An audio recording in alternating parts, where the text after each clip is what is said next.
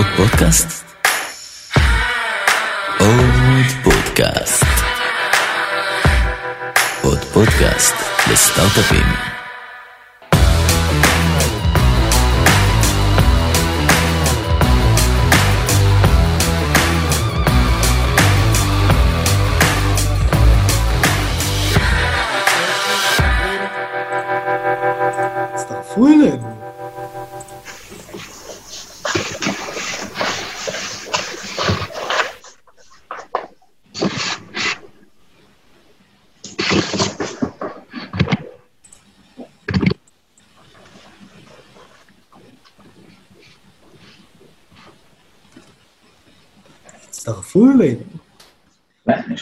אנשים, כל. מי שהצטרף, חמישה אנשים יותר ממה שציפית, יוסי.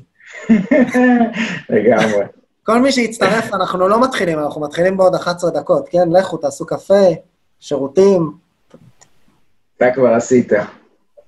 כן, הם גם יכולים לקחת אותנו איתם, הרי אף אחד לא, אנחנו לא רואים. לגמרי. אבל אתה יודע שאני כאדמין יכול פשוט, אה, כאילו, אה, לא, אתה צריך לבקש ממישהו לפתוח וידאו, ואז הוא יכול לפתוח אותו. חשבתי שאני יכול לפתוח למישהו וידאו, שזה יכול להיות אירוע אביוזיב מאוד, ו... אה. וגובל בכל. מיני, בכל מיני עבירות פליליות למיניהם. אה, כן. במגוון עבירות פליליות. כן, באופן כללי, בגלל כנראה אה, אדמינים כמוני, של וובינארים. אז לא אפשרו את אז זה. אסרו, אסרו על אנשים, בדיוק חשבו על הפיצ'ר הזה בגללי. נראה לי. אנחנו בפרק 4, יוסי, נכון? אנחנו בפרק 4. טוב.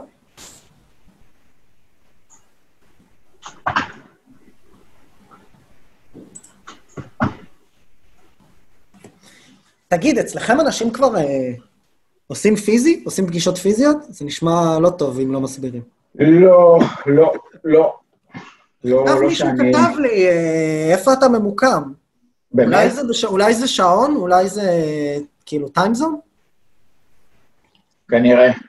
או שאתה יודע, אנשים מתעניינים, חזרתם, אתה כבר, אתה במשרד או בבית? לא, לא, אבל, לא, אה, לא, זה בקונטקסט מובהק של... אה, של הפגישה, כן? של תיאום, כן, כן. כן? לא, אני לא נתקלתי עוד שאנשים הציעו להיפגש face to face. לא נתקלת? לא, לא, לא, עוד לא. אוקיי. מעניין מאוד מה שאתה אומר. שנייה, יוסקי, אני מעביר כרגע בנוהל את השידור אה, לכל האמצעים שלנו. זה בכל... ונטפל בזה. שמעת אותי? אה? כן, כן? מה זה היה? זה כאילו כשאני? פותח את ה live בפייסבוק, אני מהדהד לעצמי, זה מציק נורא. אה, וואלה, כן. מעניין, אז מעניין. צריך להימנע מזה כמובן. ראית את האינסטגרם live? מה זה אינסטגרם live? יש עכשיו... לא ראית את זה? כן, מדהים. לא, אה, זה שאנשים יכולים לעשות שידור באינסטגרם זה ידוע, אבל... כן, אבל לא יודע, עכשיו זה נכנס קצת יותר, לא לא יודע למה. טוב, כי, כי כולם... אה, כולם בבית. כן, כן. כן, שמשתמשים בזה. הדור שלנו נמצא בבית. כן? כן. סבבה, ותן לי לעשות רימיינדר אחרון לקבוצה שלנו. כל מי שכאן, ברוכים הבאים. אנחנו מתחילים בעוד שמונה דקות. הנה, ליסה הגיעה. היי, מה שלום, שלומך? מה קורה? מעניינים. אחלה. יופי. תודה רבה. צריך להזיז פה ארגזים. בסדר גמור, זה בסדר. ככל שזה יותר כן. כזה... זה כמו האסטרטגיית מדיה אה, של פוליטיקאים, שזה כזה, כאילו, אתה קצת עושה דברים כדי להראות שאתה בן אדם. אז יש ארגזים, יש ילדים, יש כן. חיות. כן, הנה, הבאתי סיכה של AppsFlyer. אה, הופה, ולהיות, אה, יפה. אנחנו, צריכה אנחנו, לשים- היית צריכה לשים כזה שלט מתחתייך במקום עם השם, עם כזה hyperlink ל job site חכו, שלכם. חכו, הנה, אני עברתי למרפסת. אוי, איזה אה, יופי. עכשיו לא רואים גם את הקופסאות. כן. כן, אנחנו, אנחנו כבר ב live, יש לנו אה, תשעה, נכון? לא, אה, שמונה. כן. אבל אה, בפייסבוק עוד, אה, ואנחנו נתחיל בזמן. איפה אה, לינק ש- לפייסבוק? הפייסבוק, אני אשלח לך אותו עכשיו בפרטי. אוקיי, ואז אפשר לשתף עם אנשים? את יכולה? לשתף לגמרי, עם כן, אנשים? כן. כן, אני ממש אשלח לך גם את הטקסט וגם את הלינק. שלחתי לך. זה כזה טקסט ארוך ולינק, את לא חייבת לשתף הכל כמובן.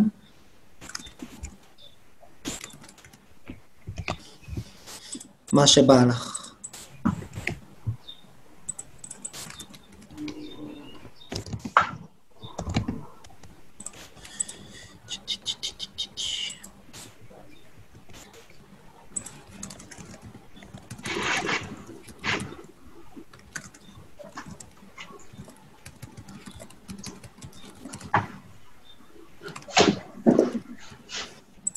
יוסי, אני כבר איתך, אני שנייה טוב, עובר. אני עושה מיוט וסטופ לוידאו. כן, כן, כן, בבקשה. מצוין, תודה. אנחנו נקרא לך אה, כזה אחרי קובי ותום.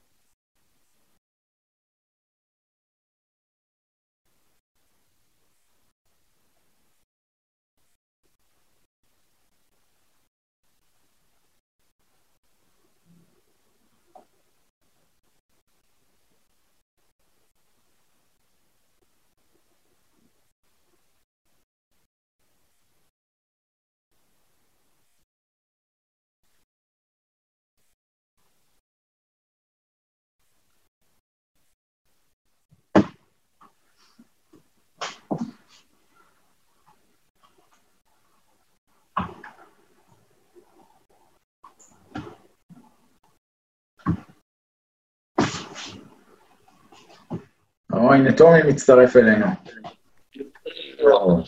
מה קורה? מעניין אם זה אתה או שזה מסך אה, רקע אוטומטי? לא, לא, זה אני לגמרי.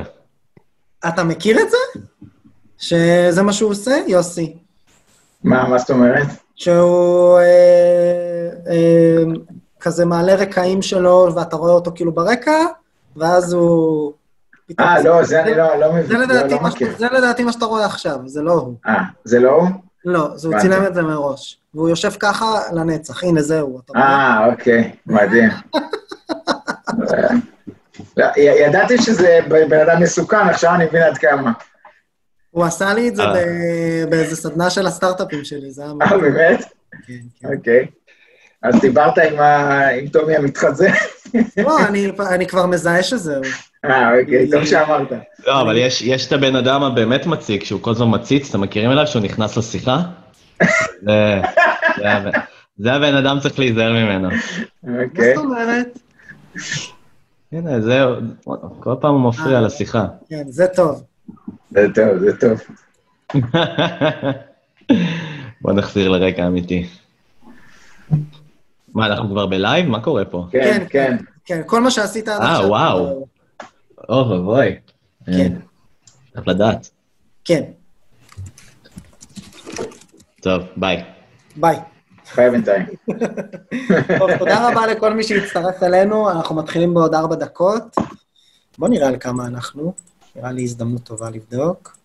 זהו, יוסקה, שלחנו תזכורות אחרונות, מפה אין. חזרה. מה אין חזור. לא, אין מה שיש, זה מה שיש. אז אה, בסדר, יש לנו כבר אה, סדר גודל של 13 צופים כאן, ואנחנו על 30 ומשהו בפייסבוק, יפה, אנחנו כן, כן, זה... במצב סביר. כן. אתה יודע, בהתחלה לא חשבתי שאף אחד יעלה, בגלל שזה אתה.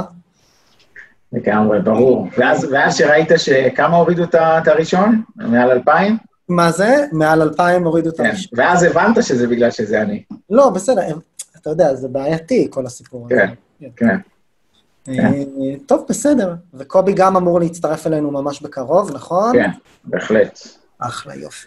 איתו נתחיל. נו, אם זה מה, ש... אם זה מה שחייבים. כן. טוב, הנה, אנשים, אנשים מתחילים להצטרף. כן, כן, תמיד זה, זה עולה תגיד, אפשר. לשאול אותך שאלה שכאילו אני לא אמור לשאול כשיש קהל. יאללה. חי. מתי, שאל. אה, מתי סיימת תיכון? או, התחלת עם זה, לא, לא תקבל תשובות עכשיו. בערך. לא תקבל תשובות. לא, תקבל בערך. קורה לא לך. שאתה מקבל אה, היום, במסגרת תפקידך הרם והנעלה, אה, פניות מאנשים שהפעם האחרונה שדיברת איתם זה בתיכון?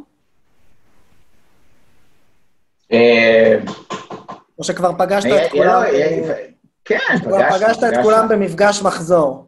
יוצא, יוצא לפגוש מדי פעם, אבל כן, כן, יוצאים, יש, יש אנשים שצצים לך מה... וואלה. ואז. מה? כן. בדרך כלל יש לזה סיבה. ברור, הם רוצים משהו. כן. לא, כן, לפעמים תהיה, הרבה להתייעץ, אתה יודע, אה, לדבר, לשמוע מה דעתך. אה, בטח, בטח שקורה. ואתה זוכר להם חסד נעורים? אני תמיד נותן עדיפות לחברים.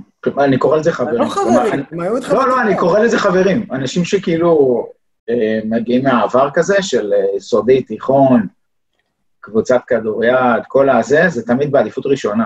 גם אם לא ראיתי את הבן אדם כמה זמן, זה לא מעניין. שכחת כדוריד קודם כל. אה, ליגה לאומית, קרה לך. אתה עשית במשהו בטופ, כאילו? ליגה לאומית? כן, גיא קצ'וביץ', כן, כן, לא כן. היה זה? כן. יש כן. ספר, איך קוראים לו? גלדואל הזה. אתה מכיר אותו? מי, הוא מי? רשם את... אה, נו, אני אף פעם לא יודע איך להגיד את השם שלו באנגלית. אה, גלדואל. שמה, מה? נו, מצוי- הספר נקרא מצוינים. זה ספר ש... אוקיי. שמתייחס ל... אגב, כל מי שיצטרף אלינו, אנחנו מתחילים ממש עוד שתי דקות, אז, אה, אז עמכם הסבלנות, הנה קובי מצטרף אלינו. נבקש ממנו גם אה, לפתוח אה, וידאו. או, שלום. נו. רגע. היי, מה.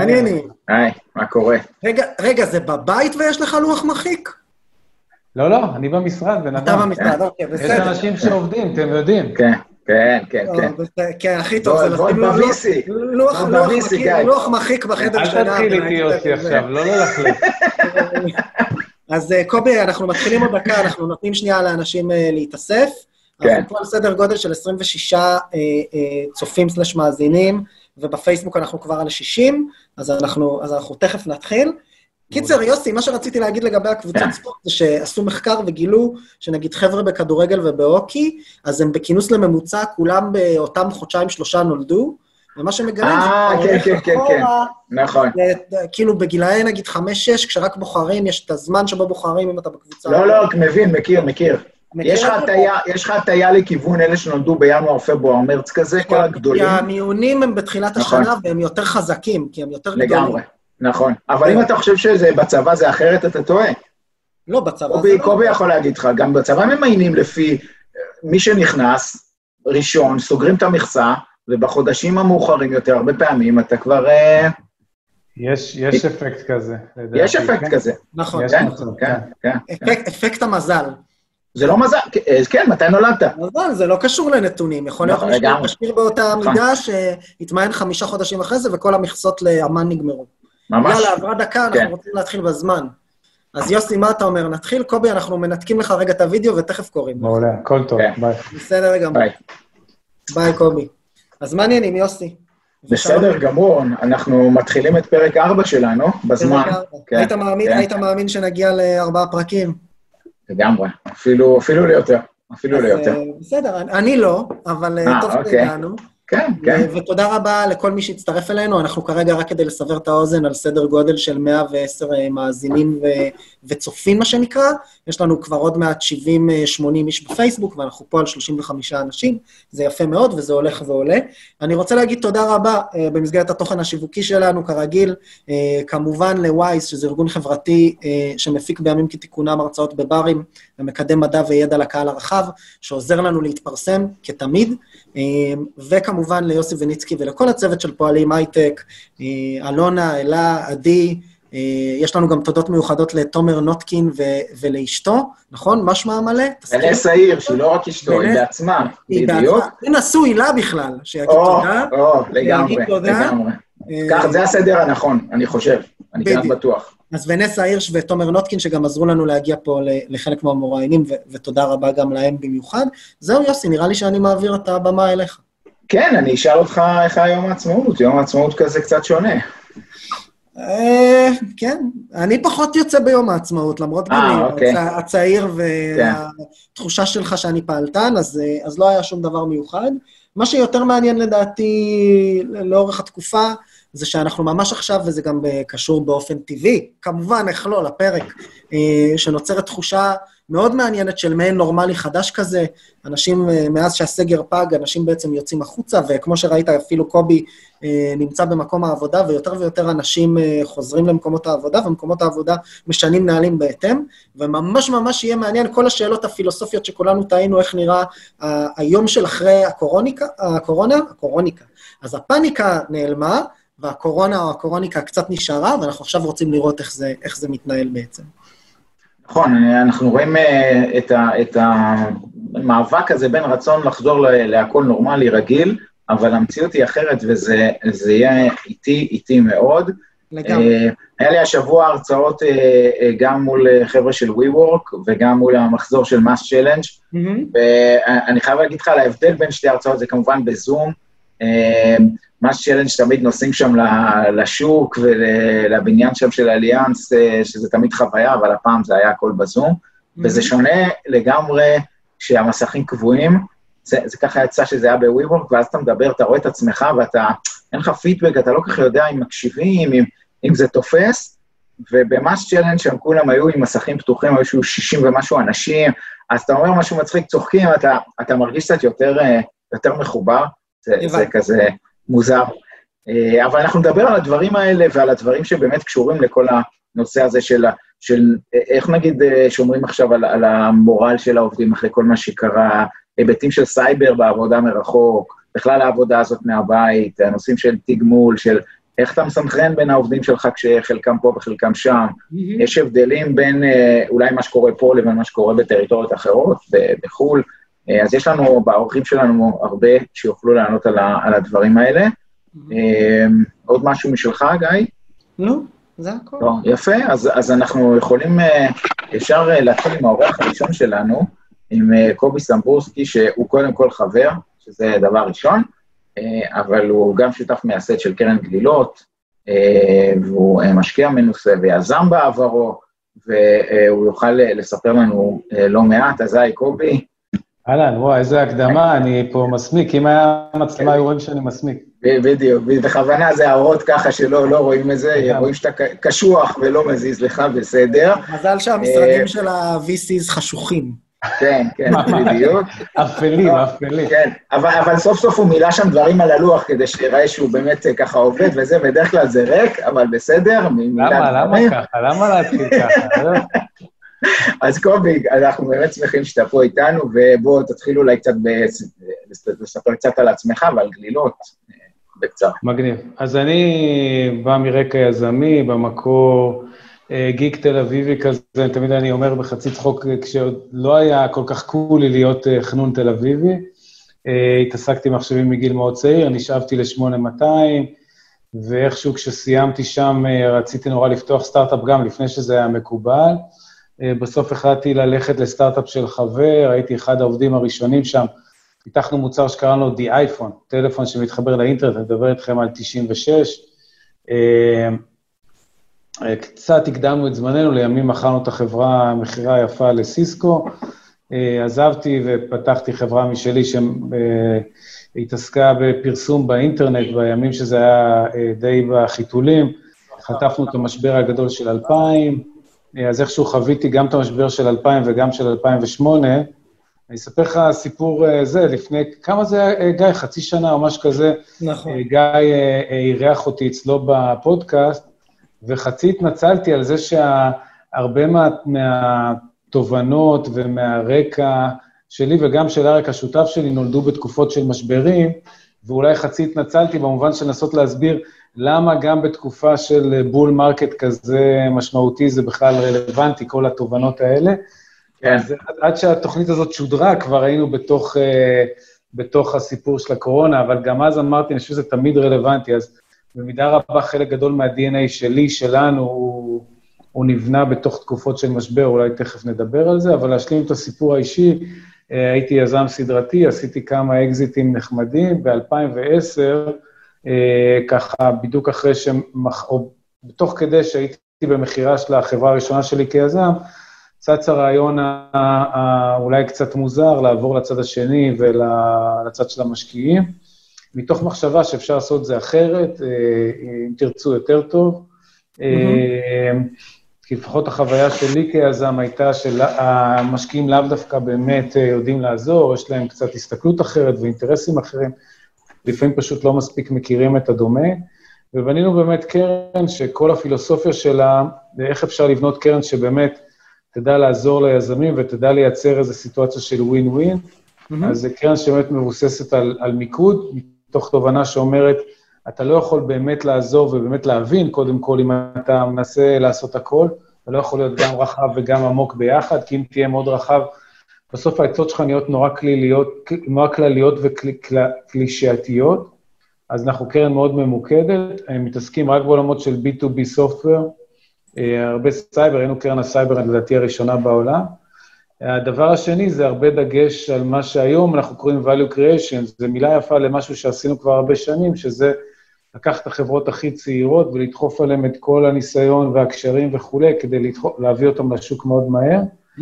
אז השילוב הזה של מיקוד והתעסקות הרבה עם עזרה ליזמים, הביא אותנו, אני חושב, למקום אה, מאוד טוב. הקרן הראשונה שלנו, סך הכל שמונה אנחנו עושים כמעט רק סיד, זה לא אמרתי, אז כמעט רק סיד, וממשיכים אחר כך להשקיע הרבה מאוד בשלבי המשך. אה, אז הקרן הראשונה שלנו היא קרן שכבר נהייתה מפורסמת, אה, מקום ראשון בעולם בביצועים, שישה אקזיטים מתוך שמונה חברות, זה מספרים שבסיד לא קיימים, ששני החברות האחרונות הן גם חברות מצוינות. אה, רק להשלים את הסקירה, אז היום אנחנו עובדים מהקרן השלישית שלנו, מנהלים משהו כמו 250 מיליון דולר. אה, אותה אסטרטגיה, אה, B2B Software, הרבה סייבר ו-B2B Software אחר, אה, המון עזרה ליזמים בתחילת הדרך, מתוך שאיפה שבאמת תהיה להם התחלה ככה מהירה וחזקה, ואחר כך כבר אפשר יהיה אולי אה, ליהנות מהפירות של, ה... של הזרעים שעזרנו ליזמים לזרוע בהתחלה. אז זה ככה כן. נורא... יפה. אז, אז אני מתקשר למה שאמרת, עזרה ליזמים, באמת, מה, מה מעסיק אתכם היום אה, בקרן אחרי ה, אותה תגובה ראשונה והשיחות הפנימיות עם החברות ועם המשקיעים, אבל עבר קצת זמן כבר, עכשיו, מה, מה הדברים העיקריים שמעסיקים אתכם? אז קודם אני אתחיל באמת בסוף, אני, אני מאוד אופטימי, כן? אה, אולי זה איזשהו סוג של מחלה, אבל צריך להיות עם המחלה הזאת שעובדים בתעשייה הזאת. אין לי ספק, אני לא מזלזל לרגע שיש הרבה חבר'ה שחוטפים עכשיו כאפות, וגם בפרויקט, בפורטפוליו שלנו, לא לכולם קל, או לאף אחד לא קל, אבל בסוף העבודה כרגע עם החברות הקיימות זה הרבה התאמות לאור המצב החדש. אה, אין מה לעשות. עדיין, עדיין, למרות שאני מניח שעשיתם את השיחות האלה כבר לפני שלושה שבועות כן. כזה בערך, עדיין נכון. יש את ה... כן, אז ההתאמות האלה, יש בהן שני צדדים, וזה חשוב להגיד. יש את הקטע הטריוויאלי של, אה, אוקיי, בואו נראה איפה אולי צריך לקצץ, המכירות לא יהיו כמו שחשבנו, הולך להיות קשה, אז אה, בואו נקרא לזה השיחות המבאסות. אבל ל-across the board בכל החברות שלנו, ואני מניח גם בחברות של... לא אני מניח, אני בטוח, גם בפורטפוליואים אחרים, יש גם הרבה הזדמנויות שצצו כתוצאה מהדבר הזה, וזה מה שהופך אותי למאוד אופטימי. אם אתה מסתכל על כל הדברים שאנחנו אה, עשינו להם פיצ'ים בשנים האחרונות, לא רק אנחנו, אני אומר בכלל, כל התעשייה, גם הקרנות, גם הסטארט-אפים, מעבר לקלאוד, אה, עבודה מרחוק, בהקשר שלנו סייבר, כל הדברים האלה רק הולכים להתחזק כתוצאה מהאירועים האלה, כי פתאום בעיניי, אתם יודעים, לנו, בקהילה שלנו, cloud זה כבר given, אבל עדיין היו הרבה מאוד גורמים ש cloud זה היה משהו שעושים אותו בחשדנות. עבודה מרחוק, לנו זה, זה given, כן? אבל שוב, היו הרבה חבר'ה שהסתכלו על זה בצורה קצת, אה, קצת אה, צינית. אז העולם פה מקבל איזשהו אה, שיעור מהיר ב- באיך איך העולם צריך להיראות, לפחות לדעתי, מבחינת טכנולוגיה. פתאום אנשים מבינים ששימוש ב cloud זה משהו שהוא, יש לו הרבה היגיונות, אה, היגיון, לא רק מבחינת עלות, אלא גם מהרבה בחינות אחרות. ממש מבחינה אופרטיבית. טוב, זה כאילו, אופרטיבית. זה כאילו, יוסי, זה כאילו הוא יודע מה מה יהיה השאלות אה, השאלות בדיוק. זה, זה ממש מרים להנחתה, גיא. אז קובי, אני אני לא רוצה לשאול אותך. אני רוצה ככה לשאול אותך באמת על, על, על הנושא של הפרק עצמו, אה, וזה בשתי זוויות, גם כזווית של משקיע שמלווה את חברות הפורטפוליו שלך פעם אחת, אבל גם בעצם כמשקיע שמסתכל על הזדמנויות בעולם הטכנולוגיה ובשוק. באמת דיברנו על זה שרוב החברות עברו עכשיו, כמעט אה, אולצו לעבור לעבוד אה, מרחוק, בסדר? ורואים, זה משפיע על הכל. וכולנו דיברנו על הנושא הזה של סייבר, שזה נהיה כבר, כבר כמו איזשהו סוג של buzzword, אבל בסוף מה שהמשמעות של זה, זה שהעולם האישי ומרחב העבודה מתמזגים. אני משתמש, סתם כדי לסבר את האוזן למאזין הפשוט שמקשיב, אני משתמש אולי במחשב מהבית או בטלפון שהוא בכלל לא מאובטח, כדי להעביר בו חומרים שהם קשורים לעבודה. בארגונים גדולים או בחברות שכמובן יש בהם המון תחרות, אני רוצה לשמור על המידע הזה ולאבטח אותו.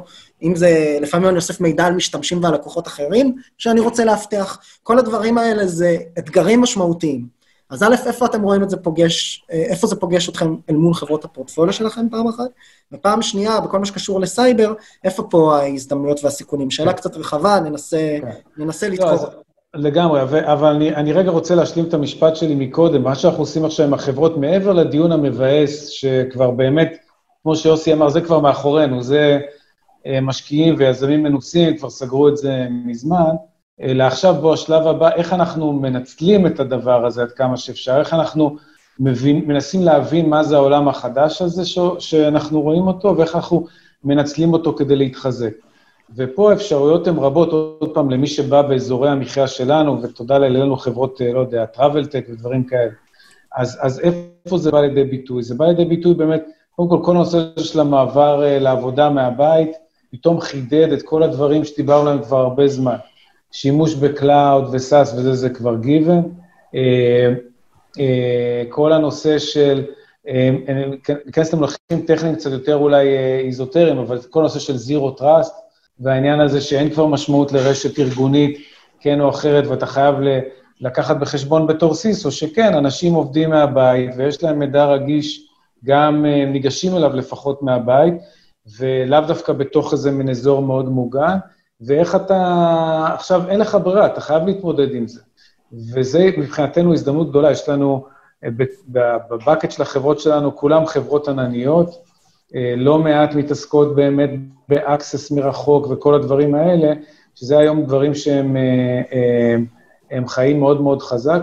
ושוב, אני אתן לך דוגמה לשיחה שעשיתי עם איש security שהוא במקרה קרוב שלי, שהוא מנהל בחברת חשמל, שזה אחד הגופים אולי הכי שמרנים שיש, שבתוך חודש אחד פחות או יותר העבירו את כולם לעבוד מהבית, mm-hmm. הכל כמובן בטכנולוגיות ענניות, ואין להם ברירה, הם חייבים אה, to make it happen ולייצר גם איזושהי סביבה שזה יהיה secure, שזה שוב, זה פחות או יותר כל הטכנולוגיות שהחברות שלנו עובדות עליהן.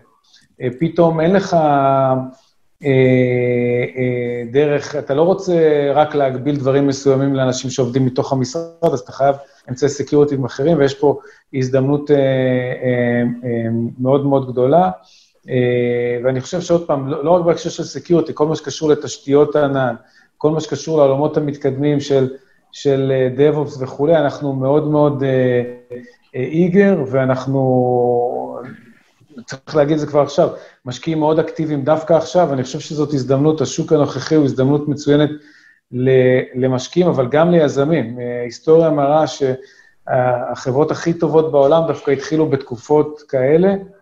אז זהו, אתם, אתם עכשיו אקטיביים בחיפוש גם של השקעות חדשות, יש פה יזמים בצופים שלנו. לגמרי, לגמרי. אני אפילו מנחש ואגיד, וזה כבר לא רק ניחוש, שאנחנו בתקופה הזאת נעשה יותר ממה שאנחנו עושים בדרך כלל. אנחנו בדרך כלל לא משקיעים המון, סך הכל שתיים, שלוש השקעות בשנה, זה קצב, אנחנו מאוד פיקים, כי ההיט רייט מאוד חשוב לנו, זאת אומרת, מאוד חשוב לנו להצליח בכל ההשקעות שלנו, אז אנחנו לא מפזרים. אה, אבל כבר עשינו בתקופה של הקורונה, בואו נקרא לזה השקעה אחת, ויש עוד שתי השקעות שאנחנו מסתכלים עליהן עכשיו מאוד מאוד ברצינות. אני מנחש, כמובן שאני לא יודע ולא מתחייב, אבל מנחש שנעשה דווקא יותר עכשיו. Mm-hmm. עוד פעם, מתוך הסתכלות שאומרת, עוד פעם, אולי זה קשור ב-DNA שלנו, שדווקא uh, גדלתי בתקופות של משבר ומרגיש ככה די בנוח בתקופות של משבר, וגם יודע שבסוף רואים את האור בקצה המנהרה. בסוף אנחנו שחקנים של טווח ארוך, ופחות משנה לנו כמה החברה תמכור בשנה הראשונה והשנייה, בטח בחברות סיד שלא אמורות כל כך למכור כן. בכל אז זה לא נורא משנה. כשאתה מתחיל דווקא בתקופות כאלה, בדרך כלל הבסיס הוא יותר בריא, מניסיון, כי אתה פחות מתעסק בזוטות. עוד פעם, אני מזכיר לך, גיא, דיברנו על זה לפני שהמשבר קרה. נכון. אתה, אתה פחות מתעסק בזוטות, אתה מתעסק יותר בתכלס, לקוחות, אתה פחות אה, עכשיו הולך ומנסה, אה, לא יודע, לעשות fluff של marketing ודברים כאלה. אתה מנסה להביא את הלקוחות, אתה חייב באמת לתת להם פתרונות טובים, אחרת הם לא יקנו אותך.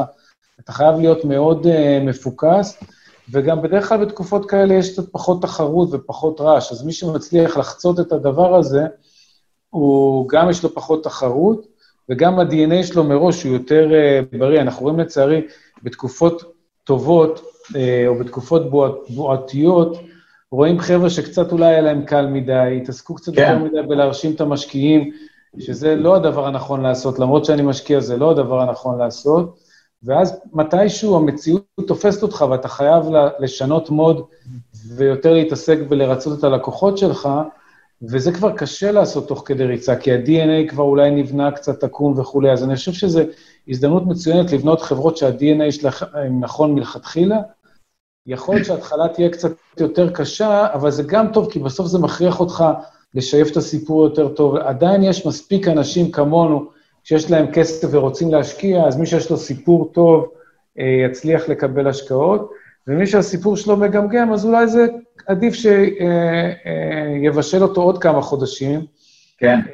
וזה, אז לכן אני, אני אופטי, לא רק אופטימי, אנחנו גם מאוד אקטיביים עכשיו, ואני חושב שחברות שייוולדו עכשיו, לא דווקא היום, אבל בחצי שנה נניח הקרובה, אני חושב שזה הולך להיות וינטג' מצוין.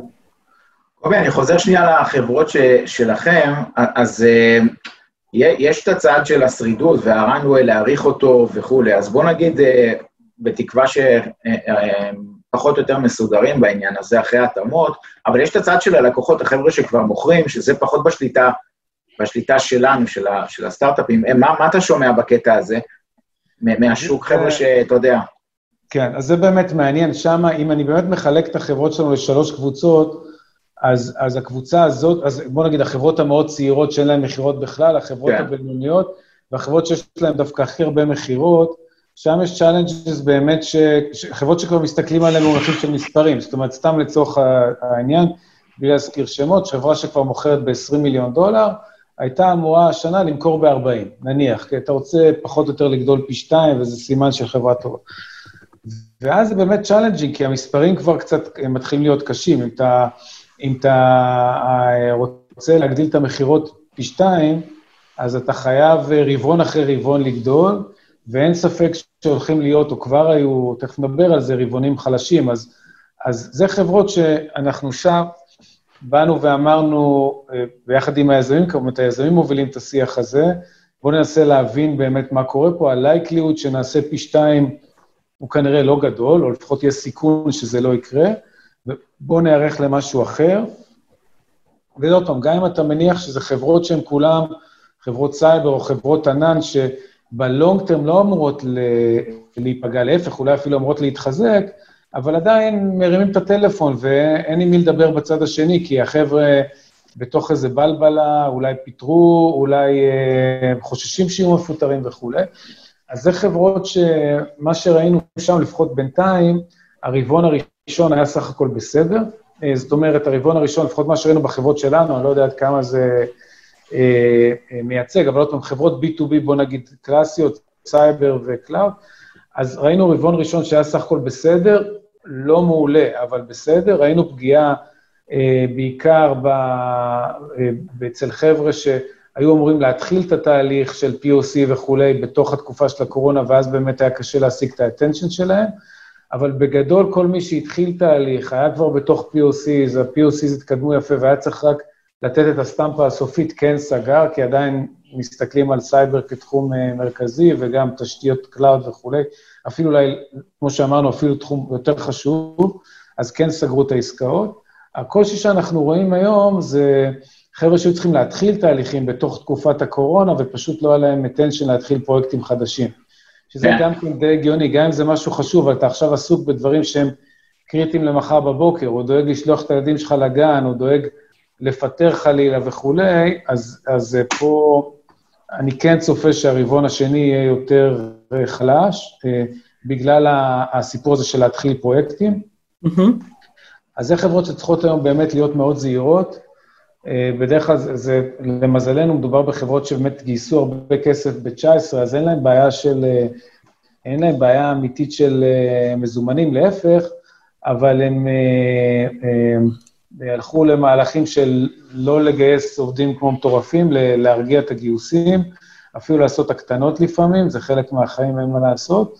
ובאמת יותר אנחנו צריכים לראות בכל המקרים האלה איך הרבעון השני ייראה, מתוך הנחה שהוא יהיה חלש, אבל כדי להבין באמת, לפחות חלש, חלש מול התוכניות, זאת אומרת, זה חברות שמאוד כן. צומחות, יכול להיות ש, שהוא עדיין יהיה חזק מול הרבעון 2 אה, של 19, אבל, אבל, אבל, לא, אבל ככל הנראה לא, לא מה שציפינו, ואז נראה הלאה, אז בהחלט, בחברות האלה בהחלט יש פגיעה.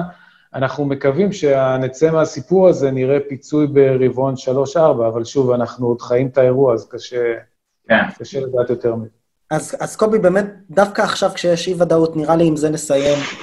גם בצד היזמי וגם בצד של המשקיע, ובאמת אנחנו רואים, דיברנו קצת על החלוקה לחברות, שחברות באמת בשלבים שהם יותר לסטייג' הפגיעה היא כנראה פחות גדולה, ואם אתה פונדבל כנראה יכול להיות שתגייס כסף. חברות שכבר נמדדות על מטריקות, קצת יותר קשה, כי מצפים לראות איזושהי, איזושהי עלייה בהכנסות. אבל בכל זאת דיברנו, אני רוצה לסגור מעגל ולדבר על, על הרקע שלך.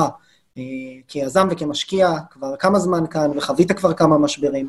אז קצת ככה, איך אתם רואים את העתיד בגלילות, לא רק בעולם של אה, טרנספורמציה דיגיטלית ועתיד הסייבר או עתיד עולם העבודה, אלא בכלל מהניסיון שלכם, שוב, אם אפשר, הנבואה, עד כמה שהנבואה ניתנה לשוטים, אה, מה אתם צופים שיקרה פה בשנה, שנתיים הקרובות נוכח המצב הנוכחי? האם ימשיכו להיות כאן השקעות, לא ימשיכו? איך אתם ככה מנתחים את הלנסקי? כן. אז, אז שוב, אני, ואולי אני קצת אה, פצוע בקטע הזה, אבל אני מאוד אופטימי. אני חושב שגם אם מסתכלים, בתור מי שעבר את שני המשברים הגדולים הקודמים, המשבר של 2000 היה, אנחנו, אנחנו הייתי יזם הצעיר בתחום האינטרנט, אנחנו היינו לב העניין, כי כל הסימן שלה היה על האינטרנט, על יזמות, אתה יודע, הייתה איזו תחושה שאולי בכלל זה טעות לחשוב ששני חבר'ה צעירים עם רעיון יכולים, אה, צריך להתייחס אליהם ברצינות, אולי זה הטעות. אבל בטח אינטרנט וכולי. המשבר השני היה משבר, של 2008 היה יותר משבר פיננסי, שבו אנחנו לא היינו לב העניין, אבל בגלל שהיה משבר פיננסי כל כך דרמטי, היה מאוד קשה להשיג מימון, ואז חברות סטארט-אפ, בהגדרה שלהם, אה, מימון זה חלק קריטי אצלהם, אז בגלל זה זה גם פגע בצורה משמעותית. פה אנחנו לא לב העניין, אנחנו אפילו במידה רבה הפתרון, אפרופו כמו שאמרנו קודם. תארו לכם עולם בלי זום, בלי ענן, בלי יכולת לעבודה מרחוק, שחווה בדיוק את אותו משבר שראינו עכשיו. לדעתי היינו רואים קריסה הרבה יותר דרמטית. אז אנחנו במידה רבה התרופה ולא הבעיה.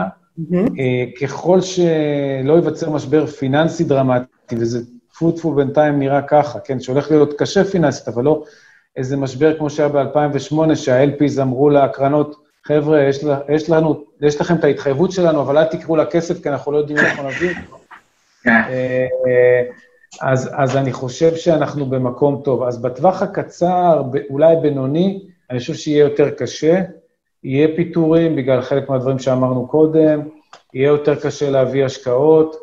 אה, התחלנו את השיחה קצת לפני שהחבר'ה הצטרפו, דיברנו על מזל, אז, אז יש פה גם עניין של מזל, חבר'ה שבמזל רע אולי היו חייבים הרבה כסף עכשיו ולא גייסו קודם, או שאין להם משקיעים עם כיסים עמוקים ולא השכילו להביא כאלה מראש, אז יהיה להם בעיה, ויהיו פה סיפורים קשים שלא צריך לזלזל בהם לרגע, יהיו פה אנשים שיאבדו אה, את ה-livelihood שלהם וגם את העבודה שהם, שהם, את הסטארט-אפ שהם השקיעו בו המון דם, יזע ודמעות. אבל בטווח הארוך יותר אני אופטימי, אני חושב שהעולם של אחרי הקורונה, יבין הרבה יותר טוב את כל הדברים שניסינו להגיד כבר הרבה שנים, יבין Cloud, יבין Security, יבין uh, כל הדברים האלה, ולח... ואני חושב שהחברות בראש יהיו הרבה יותר פתוחות לדברים שיש לנו להציע להם. אז בסוף אני מאוד אופטימי, ואני חושב שגם יזמות באופן כללי, אבל גם יזמות ישראלית, עוד פעם, תחשבו על החסרונות שאנחנו חיים אותם כישראלים כל הזמן, לבוא לאמריקאים לבוא לשוק, להיות שם וכולי, יעשו יותר דברים מרחוק, גם החסרונות שלנו, הם עדיין יהיו קיימים, אבל הם יהיו קצת בטון יותר רך, ולכן אני בטווח הבינוני והארוך סופר אופטימי, וזאת הסיבה שאנחנו משקיעים מאוד אקטיבי עכשיו, כי, כי מבחינתנו הטווח הארוך הוא מה שחשוב, והעולם שלנו כבר עוד שנתיים זה טווח ארוך. זאת אומרת, לא יודע להגיד לך איך השנתיים הקרובות יראו, אבל אני ממש בטוח עד כמה שאפשר שתוך שנתיים כבר די נשכח מזה. אז אז uh, לכן, לכן אנחנו צריכים לעבוד היום בשביל ההצלחות של עוד שנתיים-שלוש. אז ככה אני רוצה... נראה לי, without, uh, without note, כאילו, ממש אופטימי, אז... אה, אני, הציטוט... לא עדיף לא לשאול עוד שאלות. ציטוט, אנחנו התרופה, לא הבעיה.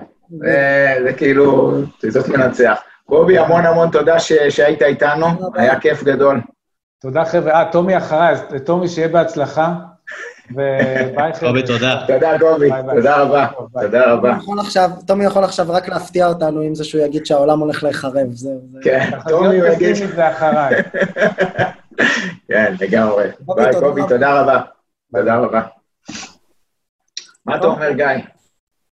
Uh, בסדר, בסדר. אני, אני, חושב, אני חושב שבסוף הניתוחים, זאת אומרת, ראינו שם את הניתוחים הרגילים מבחינת פרספקטיבת המשקיע, על איך אתה מטפל בחברות הפורטפוליו, חלק אלה שאין להם קש, אתה רוצה להמשיך עם זה.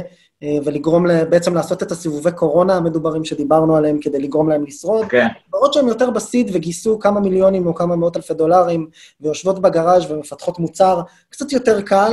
אה, אם כן. אתה בדרך לצאת לשוק או מתחיל מכירות, מן הסתם יותר מאתגר, כי אין למי למכור. ואני שוב אומר, ברקע, ברקע, ברקע, עונת הדוחות אה, בארצות הברית, השוק עולה, אבל הדוחות מתפרסמים, תוצאות נכון. מאכזבות. השוק עולה כנראה בגלל הסטימולוס, בגלל תוכנית התמריצים אה, כן, הממשל האמריקאי, הזרימו שם אה, מעל לשני טריליון דולר, אה, קצת כמו במשבר 2008, השוק כן. היה למה לצפות, אבל יהיה מעניין לראות מה, מה יקרה בהמשך בהקשר הזה, כי שוק ההון וארצות הברית בכלל, ואיך הכלכלה שלה תושפע, גם מבחינת unemployment, גם מבחינת ייצור, גם מבחינת. המזומנים של הארגונים הגדולים, זה הכל בסוף משקיע, משפיע באדוות ומשקיע באדוות אה, בכל העולם, ובטח במשק הישראלי, אה, שרוב הכסף פה, זה גם אלן פלד אמר בפרק הקודם, רוב הכסף פה בהון סיכון מגיע ממשקיעים זרים. כן, אתה, אתה, אתה רואה גם שהענקים האמריקאים, ענקי הטכנולוגיה, הם, הם לא נותנים תחזיות יותר קדימה, וזה די מדהים. כלומר, אפשר. אפילו, אפילו צ'ק פוינט, נדמה לי שאמרו ש-70% מהכסף של רבעון הבא כבר קיים, כי הרבה זה, זה maintenance, הוא עדיין לא מוכן להגיד, לא מוכן לתת תחזית על הרבעון הבא, ואלה זה חבר'ה שיודעים בדיוק מה קורה בשוק, אז זה מראה שאת העומק של החוסר ודאות. נכון, וסייבר זה מוצר, אה, מה שנקרא, זה המוצר האחרון שאתה מוותר עליו. כן, כן, כן. וכולי וכולי, כולם מכירים את ה... אבל, VC, חייב להיות אופטימי, ואוי ואבוי אם הוא לא, אז זה מצוין. ברור. אז יש לנו פה עכשיו מהזווית, אה, מזווית מאוד ייחודית, אה, מעבר לזה שגילוי נאות, כמובן, כולם יודעים, אנחנו חברים, מקליטים ביחד פודקאסט, ואנחנו גם, אה, אה, אנחנו מערבבים את כל סוגי היחסים, בקיצור, אנחנו גם מושקעים בחברה של טומי, כל מה שאפשר עשינו, בקטע אפלטוני בלבד כמובן, אז, אז טומי, אני ממש גאה לארח אותו, הוא פה, ב, הוא פה בכמה כובעים, אבל קודם כל כמנכ"ל ומייסד שותף Supertools, שזה גם סטארט-אפ שנולד בעצם מקהילה שקשורה לפרודוקטיביות ועבודה מרחוק, וקצת אה, הוקמו, מה שנקרא, קצת סנונית ראשונה עוד לפני המעבר לעולם הדיגיטלי ב, אה, וכל מה שקורה עכשיו עם הקורונה. אז טומי, נראה לי, אחרי כל הסופרלטיבים, תספר קצת על עצמך ועל מה זה Supertools, ונראה לי ניקח את זה משם, כי יש לנו הרבה שאלות על, אליך. יאללה, בוא נצלול. אז Supertools זה קהילה שנמצאת בפייסבוק, שנחשבת היום לקהילת הפרודוקטיביות הדיגיטלית, כן, יש תחום כזה, אה, הכי גדולה בעולם. ואנחנו מאגדים סביבנו מומחים, תוכן ומוצרים שונים שנועדו לשנות את הדרך שבה אנחנו חושבים על זמן ועל שימוש בטכנולוגיה, כדרך לשיפור הזמן שלנו ושיפור הפרודוקטיביות שלנו. וזהו, ואני עובד, האמת היא, אני עובד מהבית כבר כמעט לעשור, אז uh, יש לי הרבה מהאתגרים שהרבה אנשים, חוש... שהרבה אנשים מתמודדים איתם עכשיו, חוויתי אותם על עצמי והבאתי גם פתרונות, בין השאר, לאיך כדאי לעשות את זה קצת יותר נכון. אז, אז זה, וטומי עשה עוד הרבה דברים אה, לפני, תוך כדי ואחרי אה, מהמיזם הזה, כן? זה לא התחיל כאן, אבל, אה, והוא גם שר, אבל בסדר, נשאיר את זה אולי, אולי להמשך. אבל, יש לי פה. גיטרה לידיך. כן, כן, כן, אנחנו אולי נסיים בשיר שלך, נראה. אבל אה, בוא, בוא נתחיל מכל, ה, מכל הדברים האלה אה, של הפרודוקטיביות הדיגיטלית. בוא נלך לדבר הראשון הכי בנאלי, עבודה מרחוק, כמו שאמרת. אה, אתה עושה את כן. זה עשר שנים, אבל יש כאלה שעושים את זה בדיוק חודשיים או חודש וחצי. מה, מה האתגרים באמת הכי גדולים לעבודה מרחוק, ומה, כמה טיפים, מה צריך לעשות? כן, אז קודם כל חשוב להגיד שאם עושים את זה נכון, עבודה מרחוק יכולה דווקא להגדיל את האפקטיביות של אה, צוות ושל חברה, אבל זה- נדבר על הפתרונות בהמשך. לגבי האתגרים, אה, האמת שנעשה סקר די רחב ב-2019 על התחום הזה, שהם גילו אה, שלושה דברים עיקריים, שהם בעצם, רוב האתגרים הנפוצים מושתתים עליהם. אז בסקר שגילו 27 אחוזים ענו שדווקא דווקא תקשורת צוותית, זה האתגר הכי גדול בעבודה מרחוק. במילים אחרות, היעדר מפגשים פיזיים, איך אנחנו מתקשרים ושומרים על סנכרון בעבודה בצוות שאין לנו משרד, אה, ודווקא לאחר מכן, עם 23 אחוזים, זה היה כל הנושא של הסחות דעת, אה, שאנחנו מכירים אותם, ילדים, נטפליקס, כל הדברים האלה, מה אנחנו עושים שיש כל כך הרבה הסחות דעת בבית, ואין לנו איזה משרד או מקום אה, שהוא הרמטי להיכנס אליו ורגע להיות עם עצמנו. אה, לאחר מכן, עוד בעיה מאוד מאוד נפוצה, 16% מהנשאלים ענו עליה, שזה בעיה מאוד גדולה, זה העניין של מחסור בהזדמנויות חברתיות. עכשיו, זה דווקא סקר פנימי שעשיתי, שגיליתי אמ, יש איזה מה שנקרא הסטנדרט, אה, סוג של אמ, השיחות cooler, שיחות מצנן המים, מה שנקרא, זה בעצם שיש לך עכשיו עובדים בתוך המשרד, שאתה הולך רגע ל cooler ואתה אומר לאיזה בן אדם, היי, יש לי איזה רעיון גדול, חשבתי שנעשה עם הלקוח הזה, אז יש בסטאפ הזה, זה משהו שיכול אה, ליצור את הרעיון הבא. אז זה מין שיחות רנדומליות כאלה, שבעצם יוצרות לנו אה, כרגע הרבה מחסור, כי אין לנו אותם. אנחנו לא מושתתים על משרד שהוא פיזי. אתה מדבר בעצם על הסמולטוק במסדרון. בדיוק, שיחות מסדרון כמו שאנחנו מכירים אותן מהצבא ומעבודה, אז זה, באנגלית זה הוואטר קולר. אתה מזלזל בזה, ואתה אומר בעצם, זה הפך להיות עבור כולנו, כולנו מכירים את זה. כל מי שעבד במקום עבודה, או אפילו שירת בצבא, במשרה... בדיוק. פודניק אה, כמוני, מכיר את זה שיש משמעות אה, לשיחות מסדרון האלה בהחלט. יש משמעות בעיקר לאיזה סוג של אידיאשן רנדומלי. אני אומר לך, תשמע, נפגשתי עם איזה לקוח אתמול, ואתה אומר לי, וואי, אני מכיר איזה בן אדם שלדעתי יכול להתחבר טוב, אולי נעשה ככה, ואז נוצר איזה רעיון ופרויקט חדש. אז הדבר הזה הוא חסר, כי אין לנו בעצם את ההזדמנויות הרנדומליות האלה, אה, או שאנחנו לא מכירים את, בעצם את המקביל הדיגיטלי, הטכנולוגי של אותן אה, שיחות אה, מסדרון. ודבר אחרון, זה בדידות. חבר'ה, כאילו, אנחנו עובדים די במקום שהוא מנוכר, אם זה מהבית, אמנם יש משפחה והכול, אבל אנחנו לא רואים את העובדים פנים מול פנים, אין את המגע האנושי שהוא מאוד חסר להרבה אנשים, ובדידות זה דבר, לדעתי, שהרבה אנשים מרגישים אולי הדבר הראשון שאנשים מרגישים ברגע שהם אה, עובדים ללא משרד משותף.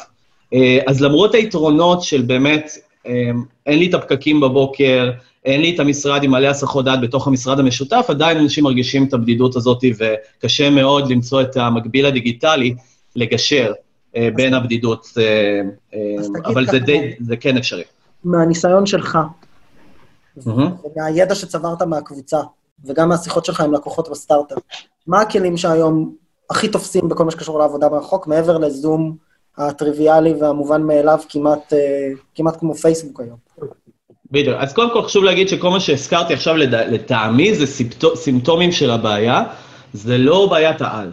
בעיית העל זה דווקא הנגישות של אותם מנהלים וחברות לכלים וטכנולוגיות שיכולות לגשר בין הפער הזה. כי זה לא שהטכנולוגיה לא נמצאת, הם פשוט לא מכירים אותם, וזה שינוי mindset ותרבותי בעיקר, מאשר בעיות אמיתיות. זה קודם כל ה-C-Level lining של כל המצב שאנחנו נמצאים, כי אנחנו יודעים, דבר שאנחנו יודעים שיש חברות מאוד מאוד מוצלחות, כמו גיטלה ואוטומטיק וזאפייר, שכבר שוות יותר מלמעלה ממיליארד דולר, יוניקורנס, שמההתחלה בנו את החברה שלהם לעבוד ברימוט לחלוטין, מרחוק. 100%, 100 מהעובדים שלהם עובדים בטיימסונים שונים ואין להם משרד, חוץ מאוטומטיק שיש להם איזה משרד בניו יורק למסיבות, אבל הם לא באים למשרד. אז אנחנו יודעים שיש את ה playbook, אוקיי? גיא, אני רואה שאתה משחקק על המסיבות, אבל כן. הוא חושב על המסיבות, ברור. הוא חושב על המסיבות. אבל... אה, רק למסיבות, אז בסדר, אוקיי. כן. אני חושב שהדבר ש... בואו נתחיל עם מה לא לעשות, זה הכי קל. קודם כל, לא לכפות פרודוקטיביות על העובדים. אני רואה הרבה מנהלים עכשיו עובדים לנטר את העובדים שלהם, עובדים אה, לנטר את העבודה, לראות כמה שיחות זום הם עשו, ואז להשליך על זה על כמה פרודוקטיביים העובדים שלהם, זה פשוט בולשיט אחד גדול.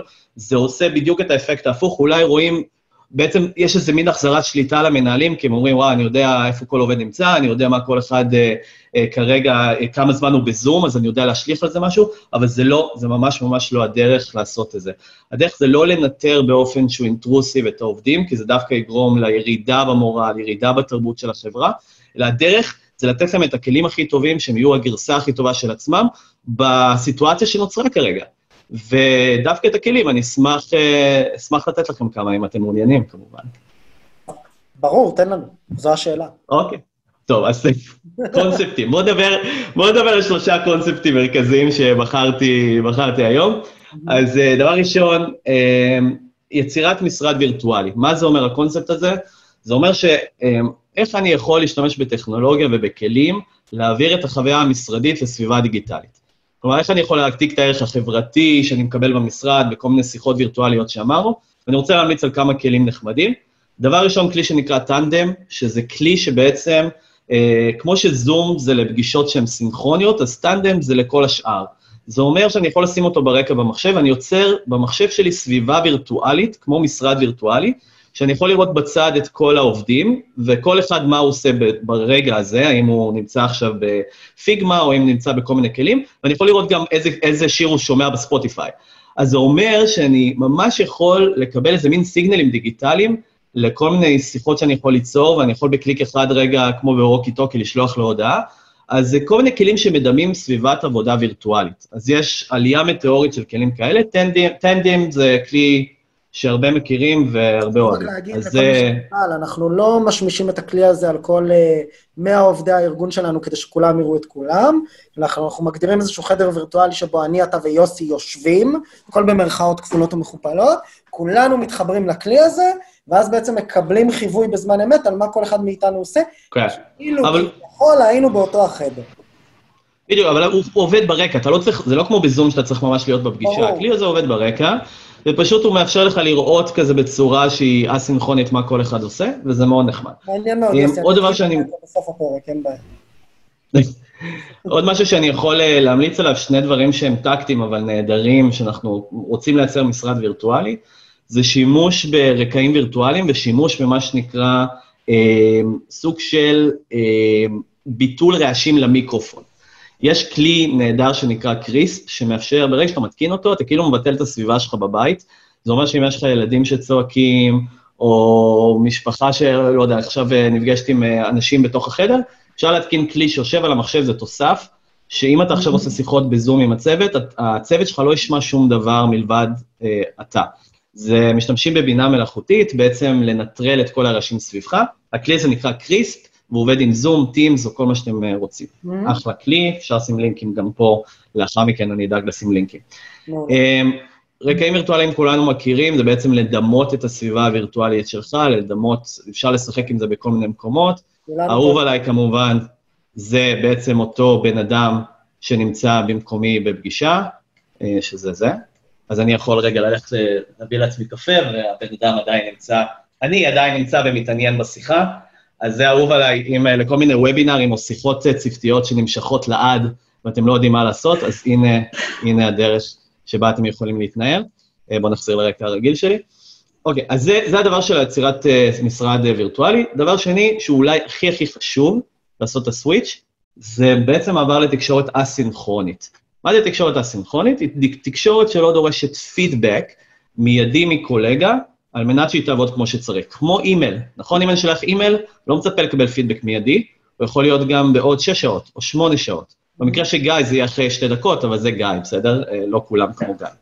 אבל אם אנחנו בעצם רוצים באמת to excel עבודה מרחוק, אנחנו חייבים להעביר את רוב התקשורת שלנו לתקשורת א-סינכרונית. זה אומר פחות וואטסאפים, פחות אה, אה, שיחות אה, קוליות כמו שגיא אוהב, נכון?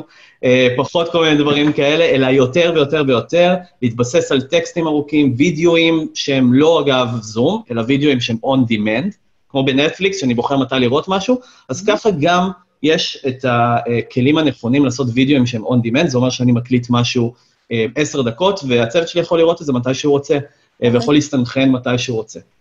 זה הדבר השלישי. אז, אז יש אה, ממש כלים, תומי, יש ממש כלים מהסוג הזה שאמרת עכשיו? כלומר, מה, שמאפשרים לי נגיד להקליט אה, הודעת וידאו, בדיוק. ולהפיץ אותה לצוות, ושיראו מתי שהם רוצים? כן, הכלי הכי גדול פה זה כלי שנקרא לום, שהוא סוג של האינסטגרם של עולם העבודה עכשיו. זה בעצם מאפשר לראות וידאוים קצרים מאוד, שהם וידאוים שהם walkthrough videos. זה אומר שאני יכול להראות לך מה עשיתי היום, ואתה בעשר דקות מתעדכן, ואתה יכול להגיב לי בזמן אמת על הטיימלנד של הוידאו, אה, כל מיני דברים ותגובות על אה, מה הראיתי לך.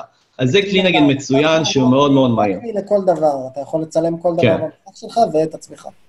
מומלץ מאוד. אם הייתי צריך, אם הייתי צריך לקמפל את כל הדברים על א-סינכרונים, הייתי נותן טיפ אחד. הטיפ הכי גדול זה להעביר את הצוות, לקבוע כל יום עשר דקות סינכרון, צ'ק אין עם הצוות, זה לא חייב להיות עם כל החברה, זה יכול להיות לפי צוותים. בשעה עשר או עשר ורבע או אחד עשרה, לא יודע, כל אחד שיבחר לעצמו, אנחנו בעצם עושים מה שנקרא סטנדאפ. אני לא הייתי קורא לזה סטנדאפ, הייתי קורא לזה קפה וירטואלי. עשר דקות בדיוק, חותכים את זה אחרי עשר דקות על השעון. אה, כל אחד מביא את הקפה שלו, ופשוט עושים סינכרון מה קרה אה, ביממה האחרונה, וזהו, ושאר התקשורת אמורה להתבסס על א-סינכרוניות, אוקיי?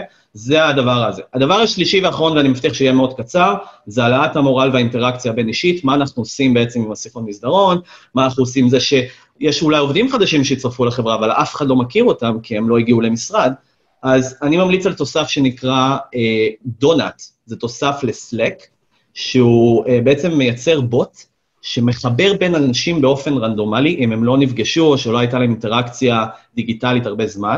אז קיצר, הם לא דיברו הרבה זמן, ופשוט קובע להם בלוז ארוחת צהריים או קפה, להכיר אחד את השני. הוא גם נותן ודואג לשים לך כאלה שאלות, כמו כזה בדייט, מה אתה יכול לשאול את הקולגה שלך בשביל להתעניין בו, אה, והוא דואג לשים את הכל ולדאוג, כאילו כמו, כמו עוזר אישי להכיר אנשים בתוך החברה שלך. ממש ממש ממליץ הרבה חברות ש... לגמרי, טומי. ואני רק אגיד, שאלו אותי פה בפרטי וגם שאלו אותנו בפייסבוק, האם הכלים האלה יעלו? כן, אנחנו ניקח מטומי את כל הלינקים ואנחנו נפרסם אותם בצורה מסודרת, אה, גם, אה, גם אה, פה וגם גם בוובינר בזום וגם בפייסבוק. אני חושב שזה, לפחות עד עכשיו מה שאמרת, זה דברים סופר חשובים למי שמנהל צוות או, או יותר. שוב, אחרי שכבר כולם הסתגלו לזומים האלה או לסינכרונים, כי הכלים הקיימים, הרגילים, הם, הם פחות מתאימים, בדיוק כמו שאמרת, לסביבת עבודה הזאת, ויש צורך בכלים מהסוג שתיארת כדי לפצות על כל, ה, על כל החוסרים לכאורה שיש בצורת עבודה הזאת. בדיוק, בדיוק.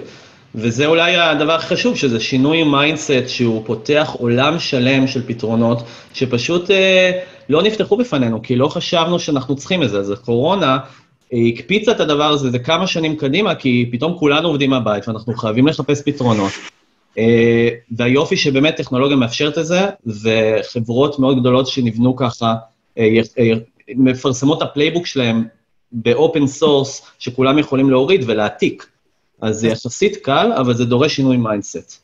אז טומי, נראה לי without note, אנחנו קודם כל רוצים להודות לך המון על הכלים שהעברת לנו, ועל הטיפים והטריקים. אני רק רוצה לשאול אותך שאלה קטנה אחרונה לסיום. יוסי, ברשותך, אתה יזם הרי בעצמך. אז קצת מהסטארט-אפ שלך, אתה מוכר את הפתרונות האלה של כלים טכ... טכנולוגיים ועבודה מרחוק והתייעלות, מה אתה מרגיש שקורה בשוק? אתה מדבר על עצמי או באופן כללי? כן. כי אני... על עצמך, ב... כן. אל מול החוויות שלך, אל מול הלקוחות הפוטנציאליים וכדומה. כן, אז, אז, אז באופן קלאסי, סטארט-אפ כמו Supertools אמור במרכאות ליהנות מהמצב הזה, למרות שאני לא חושב שמישהו נהנה מזה, אבל אנחנו בעצם ב...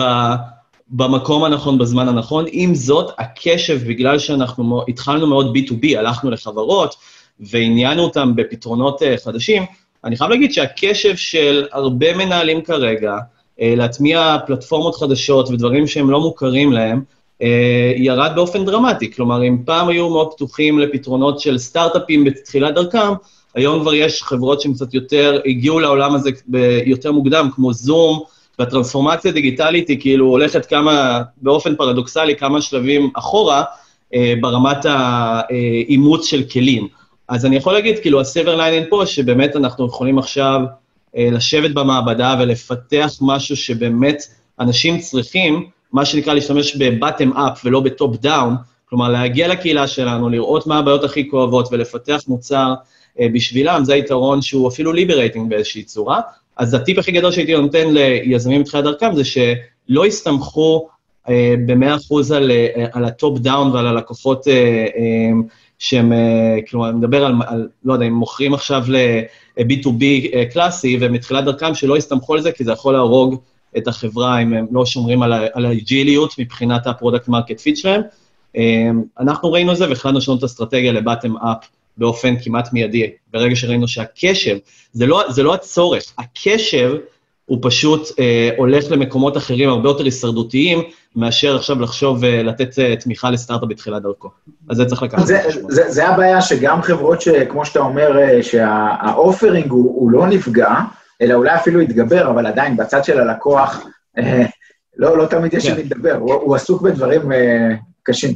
כן, ולתת רק note, לתת רק note לגבי הדבר הזה, אנחנו רואים בעולמות של הפרודוקטיביות ואימוץ SaaS ותוכנה, טרנד של ילידים דיגיטליים, שבעצם שולטים היום על הכוח העבודה, כלומר, אנשים שהם digital natives, כמוני, כמו גיא, כמו, כמו, כמו אנשים שנולדו לד, ל, ל, לעולם הדיגיטל, הם בעצם, אנחנו רואים שהם מאמצים את הטכנולוגיות האלה ומדביקים את החברה, מה שנקרא bottom up. אז אפליקציות כמו Slack וזום ו-Monday.com נבנו בצורה הזאת, כלומר, הם נכנסו דרך העובדים, עובדים אה, אה, לפעמים אפילו זוטרים, עלו למנהלים ושם כל החברה התחילה לעבוד איתם. שזו אסטרטגיה שלדעתי תעבור הרבה יותר אה, מהקורונה והלאה להיות כמעט האסטרטגיה היחידה להטמעת סאס, אם זה לא סייבר כמובן, זה פינטק ודברים. כן, כן. מעולה, טומי, תודה רבה לך. אנחנו המון תודה, טומי, מאוד מעניין. אסטרטגיית ה bottom up, ותודה רבה על הכלים. אנחנו נשמח שתעביר לנו את הלינקים ונשתף אותם בקהילה שלנו. אני, בשמחה, אני אעביר לכם ספרייה. מעולה, ואנחנו מזמינים את כולם להישאר לפינאלה של הפרק. תודה טומי. רבה, קובי. אה, ביי, תודה. טוב, יוס, מה נראה? אמרת קובי. אמר כן, אני מודה לו בדיעבד. אז, אז אני חושב שבעצם אנחנו מגיעים עכשיו לשיחה עם בעצם האנשים שכמו טומי, שחוץ מלקוחות, אז צריכים לנהל את, ה, את הארגונים שלהם, ובכוונה בחרנו פה אה, שני סטארט-אפים שהם אה, קצת יותר גדולים, עם הרבה יותר עובדים, נכון. וגייסו הרבה כסף, כי שם כבר אפשר, אה, בכל זאת, שאתה, יש הבדל שאתה מנהל כמה מאות עובדים מ-30-40, המסה היא, היא בכל זאת כאן משמעותית, אז אני, אני שמח אה, אה, שהצלחנו להביא אה, שני אורחים אה, כאלה. ממש, ממש אה, חוויה מה, מהשוק עצמו. אז בוא, נ- בוא נציג נכון. אותם, יוסי. כן, בשמחה, אז יש לנו את ליסה צייצ'יק מאפספייר, Chief People Officer, מדהים. כן, כן. אהלן. היי, תסביר לנו מה זה Chief People Officer בין היתר, אז, אפפייר, חברה שגייסה כמה מאות מיליוני דולרים, ופעם אחרונה שהייתי 800 פלוס עובדים, זה בטח, בטח כבר קרוב, קרוב לאלף אם לא יותר, ו-18 משרדים בעולם, אני גם לא יודע אם זה קיים, תגידי כמה, כמה באמת יש, אבל חברה באמת באמת גדולה במונחים של סטארט-אפים, וגיא, תציג את תומר. תומר, אני גם אציג אותך לפי הנתונים הפומביים, אם אנחנו טועים, אז אתה יכול אה, לסתור לי דרך הזום, זה כואב באותה מידה. אה, שופט ומנכ"ל לוגז.io גייסו כ-100 מיליון דולר, 175 עובדים בתל אביב, בוסטון ולונדון. אנחנו צודקים? כמעט נכון, אבל 240 עובדים. 200, אה, בקטנה, כן, צמחנו טיפה. בקטנה, כן. עוד ב- סטארט-אפ הכניסו בפנים. בסדר גמור. אז חברים, קודם כל, תודה רבה שבאתם, זה דבר ראשון, אה, ואנחנו שמחים מאוד מאוד לסיים איתכם את הפרק. אה, בואו נראה לי שנעשה ככה סדר, ליסה ותומר בסדר הזה, בהתאמה. ספרו רגע על עצמכם ותציגו תציגו את החברות ש, שבהן אתם עובדים, כדי שאנשים יבינו מה אתם עושים. בשמחה. Uh, תודה רבה, גיא, יוסי, קודם כל על ההזמנה, זה היה סופר uh, מעניין לשמוע גם את uh, קובי וגם את uh, טומי מדברים על החוויה שלהם, ואני מאוד מתחברת גם למה שהם אמרו מבחינת האופטימיות ואיך אנחנו מסתכלים uh, קדימה על המשבר שנכנסנו אליו מ- מכוח הברירה. אז uh, אני Chief People Officer באפסלר וחלק מצוות מייסדים. אני עם אפסלר uh, קרוב לשבע שנים. Uh, אני מובילה צוות של People Operations, שבעצם אחראי על כל ה-Employee Services uh, בארגון, מנהלת את כל האופרציה, HR, uh, Experience החדש, שזה הרווחה 2.0 ב- בעולם החדש, איך מייצרים חוויית עובד בארגון, ו- ואיך בעצם מבטיחים צמיחה של חברה בעולם הייטק. Um, אז uh, בואי נדבר רגע על uh, בכלל הסיטואציה שאנחנו נמצאים בה כרגע, uh, המשבר הקורונה שכולנו נקלענו, וחשבתי לפני הפרק איך אני בעצם יכולה לבוא ולשתף אתכם גם בחוויה אישית, כבן אדם חווה את זה וגם כחוויה מקצועית. אז אני עליתי לישראל לפני כמעט 18 שנים, בשיא המשבר דוט קום ופריצת האינטרנט בשנות 2001, וזאת הייתה הזדמנות מדהימה בשביל חברות ג'יינט טק שאנחנו מכירים היום, שצמחו בעולם האינטרנט.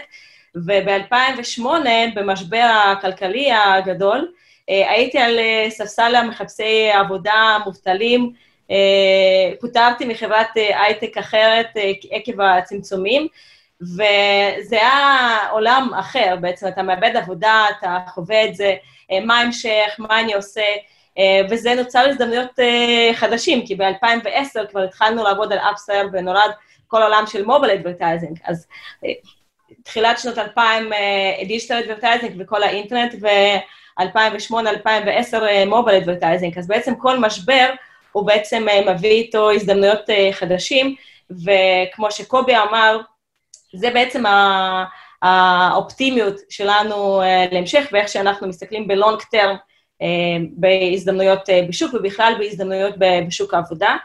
גם בכל הזדמנות כזאת אתה מסתכל מחדש על הקריירה שלך, זה, זה דוחף אותך לצאת מקומפורט זון ולחשוב מה באמת הדברים שאתה אוהב לעשות אותם, במה אתה טוב, במה אתה משקיע ואיך אתה לוקח את זה קדימה.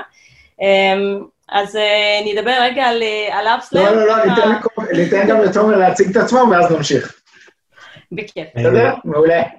אחלה, קודם כל תודה על האירוח, תענוג. אה, אז אני תומר לוי, אני המנכ"ל ואחד השותפים בלוגז.io. אה, מילה אחת עליי, זו חברה שנייה שאני מקים, אה, במקור מ Check Point, אה, כמו הרבה הרבה יזמים בתחום הסייבר אה, אה, ואחרים. אה, אני אספר מילה אחת על החברה. אה, בגדול, אה, כמו אמרת נכון, 200 ומשהו עובדים, ארבעה משרדים, תל אביב, בוסטון, לונדון, אה, וקייב, יש לנו, אה, גייסנו למעלה מ-100 מיליון דולר. אה, החברה מפתחת בעצם מוצר שעוזר לארגונים אה, שיש להם משהו דיגיטלי, שיש להם אה, פלטפורמה של business דיגיטלי, לוודא שהמערכות שלהם עובדות ולמעלה ותקינות. אה, נגיד אם אתם הולכים היום ל British Airways לקנות כרטיס טיסה, אתם, בעצם אנחנו מחוברים ל British Airways מאחורי הקלעים, אם יש לכם תקלה וזה לא עובד, כן, סביר שלא תקנו היום כרטיס טיסה, אולי זו לא הדוגמה הכי עדכנית, אבל פעם כשהיו רוכשים כרטיסי טיסה הייתה דוגמה מאוד מאוד טובה. אם המערכת לא עובדת, הם מפסידים כסף על כל יום שהיא לא עובדת, כל דקה שהיא לא עובדת. אנחנו בעצם עוזרים להם לזהות שיש תקלה, ומהו מקור התקלה. אמ, ומה שרואים היום זה בעצם המון המון ביזנסים שבעצם מגיעים להיות דיגיטליים, ואפשר לדבר על זה, לדבר על זה בהמשך. מצוין. אז אה, אחרי שככה אה, הכרנו קצת אתכם ומה מה החברות עושות, אז תתארו בקצרה ועם קצת יותר דגש על נושא באמת העובדים, מה, איך נערכתם מ- מתחילת המשבר, ובכל זאת אנחנו כבר איזשהו חודש וחצי פנימה, אם לא יותר, מה, מה כרגע מעסיק אתכם אה, בחברה? אז ליסה, תתחילי. ובהקשר הזה, כן, תני יוסי. משפט על מה זה אפספייר, כי כי פספסתי. אה. נכון, לא כולם, לא כולם יודעים מה החברה עושה, זה גם נכון. כן, אז אפסל זה הפלטפורמה אה, לניטור פרסומות במובייל. אה, אנחנו עובדים עם אה, חברות אה, פרסום הגדולות בעולם, ועוזרים ללקוחות שלנו ולקוחות שלהם אה, לנטר את הפרסומות ולהשקיע באופן אה, נכון בקמפיינים שיווק שלהם. אה, אז כמו שיוסי ציינת מקודם, אפסלר אה, כבר הגיע לאלף עובדים, ואנחנו עם 18 משרדים בעולם. יש לנו משרד מאוד גדול של אה, כ-70 אנשים בסין, אז אנחנו צופים במשבר קורונה מקרוב, קרוב מאוד ללב, כבר מסוף אה, ינואר, אה, כאשר סין אה, נכנסו להסגר. באותה תקופה גם תרמנו ציוד מיגון לצוותים רפואיים בסין, והתחלנו גם ככה גם התכוננות גלובלית שלנו. באמצע פברואר אנחנו כבר עצרנו את כל הטיסות בינלאומיות בחברה, והוצאנו הוראה לכל המשרדים בעולם שאנחנו מפסיקים טיסות, מתוך המחשבה על הבריאות של העובדים ושמירה על המשפחות שלהם בשביל להגן עליהם. אה, ביטלנו כנסים, אה, כמו שאתם אומרים, הכנס הגדול, ה-MWC, שזה היה הטלטלה הגדולה של אה, עולם הפרסום, ביטלנו את ההשתתפות שלנו עוד לפני שבעצם נודע שהכנס כנס התבטל. מסיבות פורים פה בארץ הי- הייתה מכה מאוד מאוד קשה לעובדים שהכל התבטל. אנחנו התחלנו להתכונן ממש מראש. בתחילת מרץ, למעשה שבוע לפני שישראל נכנסה להסגר, הוצאנו את כל העובדים גלובליים שלנו לעבודה מהבית, אה, מתוך התארגנות, אה, והתחלנו לבנות כלים. אה, חלק מהאחריות בצוות שלי של People Operations, יש גם מחלקת L&D, Learning and Development, שאחראים על ההדרכה. פיתחנו הדרכות גם למנהלים, tips, אה, איזה כלים אנחנו יכולים לתת למנהלים במציאות החדשה. פיתחנו הדרכות גם לעובדים, מה הם ה-ground rules במציאות החדשה שאנחנו נמצאים בה ואיך עובדים מהבית. אנחנו רגילים לעבוד ברמוט, אנחנו משתמשים uh, בזום uh, כשהם יצאו עם גרסת uh, בטא, uh, וצוותים רגילים לעבוד בווידאו, אבל אין ספק שהריחוק חברתי הוא מאוד מאוד מורגש. אנחנו בדיוק לפני uh, שלושה ימים סגרנו סקר uh, פנים-ארגוני, בעצם uh, בדיקת דופק ארגוני בזמן עבודה מהבית, ואנחנו רואים את זה שהריחוק החברתי וה social הוא בעצם הנקודה הרגישה. Mm-hmm. לעומת זאת, הביטחון של העובדים ואיך שהם חווים את המשבר בארגון, אנחנו רואים 96 אחוז, כאשר עובדים מרגישים ביטחון בחברה ואיך שהחברה עונה למשבר הזה, כי אנחנו כל הזמן עם ה mindset של people first, health first, קודם כל לדאוג לבריאות של העובדים ולהתארך ל... אם זה ציוד מיגון, לתמוך בקהילה. יש לנו תוכנית של אפסל קרס, שזה התרומה לקהילה שלנו, לתמוך בשכבות החלשות, ניצולי שואה, נוער בסיכון, גם בעולם לתמוך בצוותים הרפואיים, וזה מייצר גאווה מאוד מאוד גדולה בקרב העובדים של החברה, וגם לקוחות ושותפים, שבסופו של דבר עובדים איתנו לא רק בגלל שאנחנו נותנים מוצר טוב, אלא גם בגלל שיש עובדים שנותנים להם שירות טוב, והעובדים צריכים להרגיש במקום בטוח. ברור. תומר, אצלכם מה עשיתם? אחרי מה, ש... אחרי מה שליזה הסבירה, אני מרגיש כאילו לא עשינו כמעט כלום. לא, גם, גם בגלל המשרד בסין, הם, ראו את הדברים אה, הרבה, מראש. זה... תומר, אבל אף פעם לא מאוחר, זה, אתה אפשר להתחיל בכל רגע. אני, אני לוקח מאוד פה מה עוד לעשות. אנחנו, אנחנו בוודאי תלמידים כנראה בשלב, כל הזמן ובמיוחד עכשיו. תראו, אנחנו לא היינו כאלה מוכנים, בוא נגיד את האמת. כשהכול התחיל להתגלגל, אני לא חושב שמישהו חשב, בתחיל, אנחנו לא האמנו שבתחילת פברואר המשרדים ייסגרו והכול ייסגר, אבל די מהר התחלנו להבין, כמו כולם בארץ ובחו"ל, שהדברים מחמירים מאוד, אה, ועשינו את כל הצעדים שכל החברות עושות, סגרנו טיסות, סגרנו משרדים, כל הדברים הטריוויאליים. אני חושב שמה שהיה מעניין זה היה בעצם לעבוד, לעבור לעבודה מהבית בצורה שהיא לא, בוא כל אחד קח את הזום ותתחבר, אנחנו חברה שלא רגילה לעבוד רימורט. זאת אומרת, באים אנשים באים למשרד, כל יום יש לנו פה 170 איש בישראל, יש לנו בבוסטון איזה 60 איש ועוד בעולם, אבל רוב האנשים בכל זאת באים למשרד ולא באים, לא עובדים בזום כל היום. אה, וזה התחיל להיות, וזה נהיה קשה, במיוחד זה היה קשה למנהלים, כי המנהלים רגילים שאין להם שליטה. אני מסתובב במסדרון, נראה מה כולם עושים, מישהו לא הגיע הבוקר לעבודה, טוב, בואו נדבר איתו, נראה מה קרה. אה, וגילינו שזה דורש בגרות, זאת אומרת, זה דורש, דורש איזושהי בגרות של מנהלים, שרגע, אתה צריך לסמוך על העובדים שלך, הרי, הרי כולם הרי רוצים שהחברה תצליח, וכולם רוצים שיהיה טוב, וכולם בסוף רוצים לעבוד ולהצליח, אה, לנסות למדוד אותם על השעות, או על אה, כמה שעות קודם כתבו, או על כל מיני דברים שהם לא פרודקטיביים, זה... אז בכלל, את כל הנושא של מדידה, אמרנו, אנחנו לא מודדים אף אחד לשום דבר, בואו נשים את כל זה בצד, ואנחנו נאמין, נסמוך על העובדים שכולם עושים הכי טוב שהם יכולים, ובעצם במקום לעשות training לעובדים על עבודה מרחוק, עשינו רק training למנהלים, לאיך לנהל מרחוק, ואיך לא לעשות micro-management, אבל איך עדיין לוודא שאתה נוכח, ויכול לעזור, ויכול לסייע. אני חושב שזה תהליך שהוא, שהוא עובד בסוף מאוד מאוד יפה. Uh, להגיד לכם שאין לנו הרבה הרבה דברים לעשות עכשיו, זה, זה, זה לא יהיה נכון. Uh, אני, אני חושב שהיה פה עוד נקודה, כי אנחנו בעצם קצת, בטח כמו אפפלייר וחברות אחרות, תומכים בלקוחות, יש לנו 700 לקוחות משלמים בכל העולם, מ...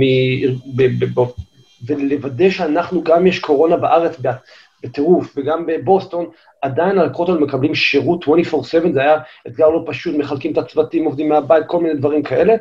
הדבר המרכזי שעבדנו אחרי זה, זה איך, אוקיי, יש את כל הנושא עם העובדים, הוא נורא חשוב.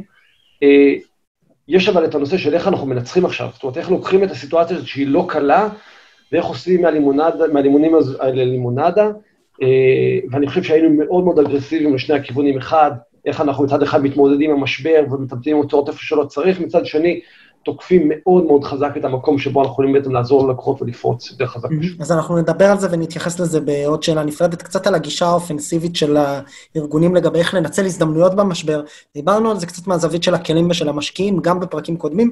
נשמח לשמוע מכם את, ה, את הניטי גריטי. יש לי שאלה, ככה, נעשה את זה קצר דווקא באיך אתם רואים את זה. עבודה מהבית, תמשיך אצלכם אחרי, אחרי הקורונה? כן, לא. אני חושבת כן, שאין לא, ברירה. כן, לא, או אולי, ואפשר... זה כבר אה, לא שאלה. אם, אם לפני זה זה היה איזשהו אה, אה, כזה בנפיט מגניב של חברות גלובליות, עבודה מהבית, ב-new אה, normal זה חלק מהיום-יום שלנו, והארגונים עכשיו צריכים לחשוב איך בעצם הם משלבים ביחד גם עבודה מהבית וגם עבודה במשרד, אה, איך מתכוננים לזה, אה, חושבים כמה צעדים... אבל, אבל אצלכם, אצלכם, נגיד הכל מותר, אפשר עכשיו, נגיד, נפתח הכל, אפשר לעבוד איפה שרוצים. מותר, יש לא, לא. תו תקן סגול, מותר כן, כן, כן. לחזור.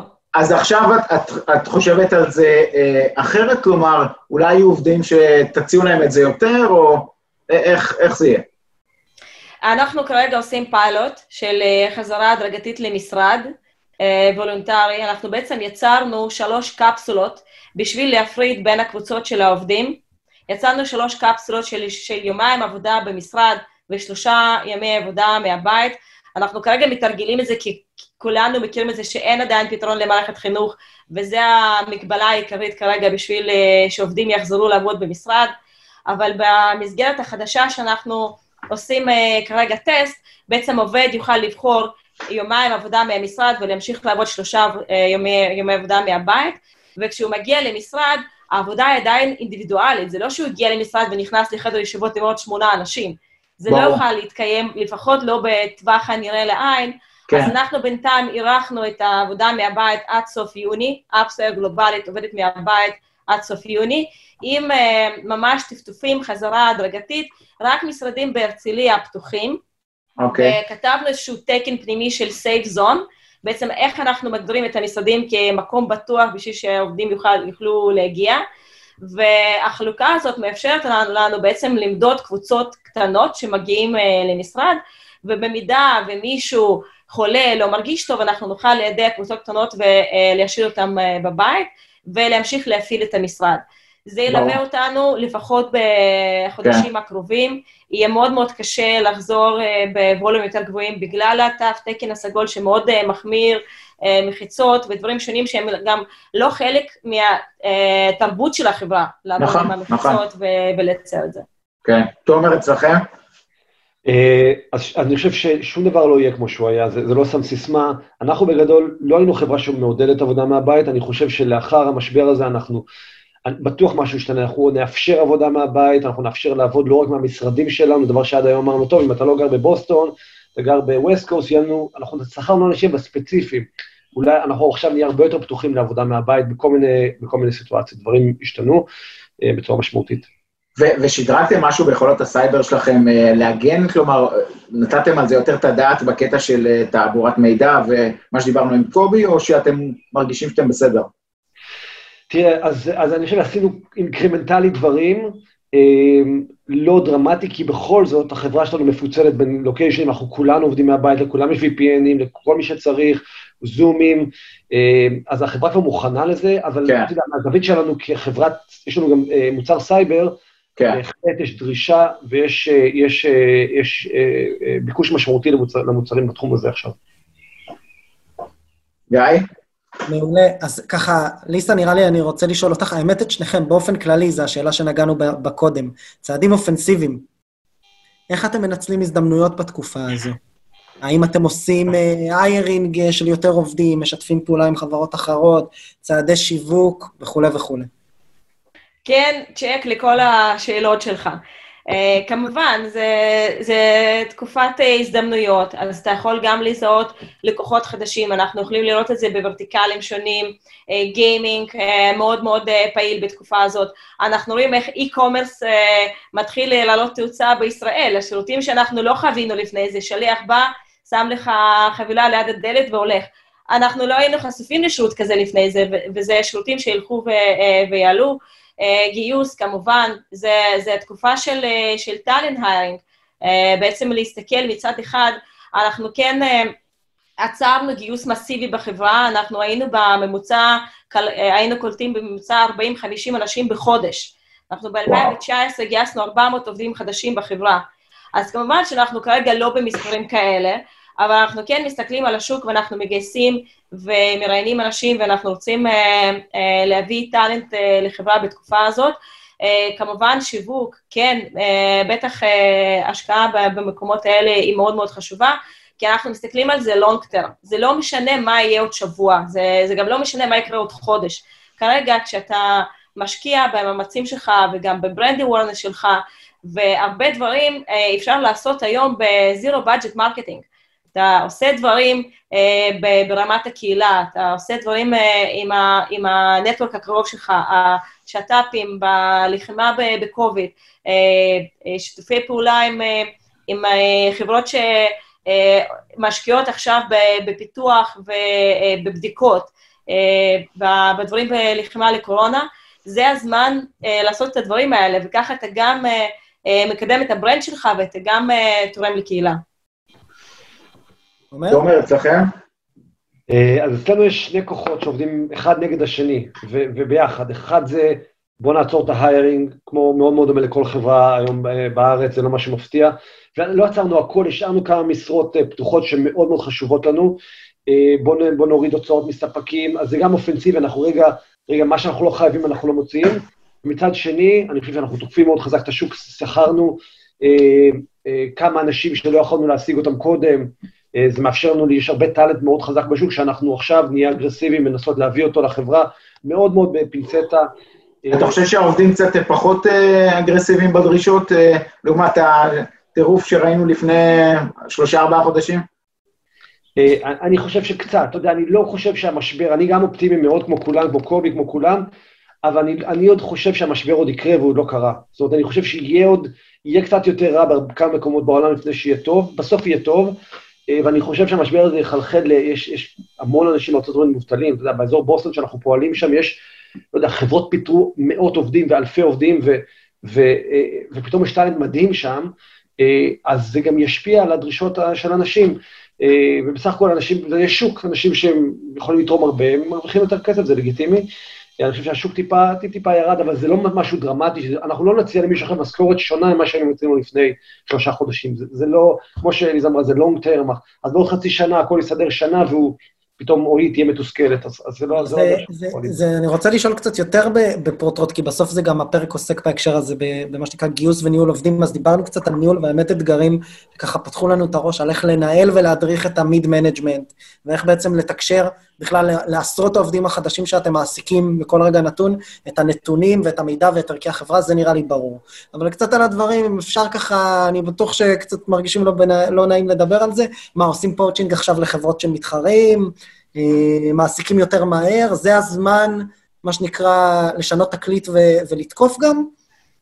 אני חושבת שזה לא רק חיצוני, זה גם פנימי. אתה היום צריך להסתכל על הטאלנט הפנימי שלך, ויש uh, פונקציות uh, שבמסגרת הרגילה של עבודה במשרד, היום בעבודה מהבית, uh, אין להם מקום בעצם uh, בעבודה מהבית. אז אנחנו גם חושבים uh, איזה פרויקטים אפשר uh, לעשות עם הכוח אדם הזה, שבעצם יש לך עכשיו בארגון, שאתה לא יכול אה, לעבוד איתו ברמה יומית כמשרדים תני דוגמה, תני דוגמה ל job כזה שעכשיו...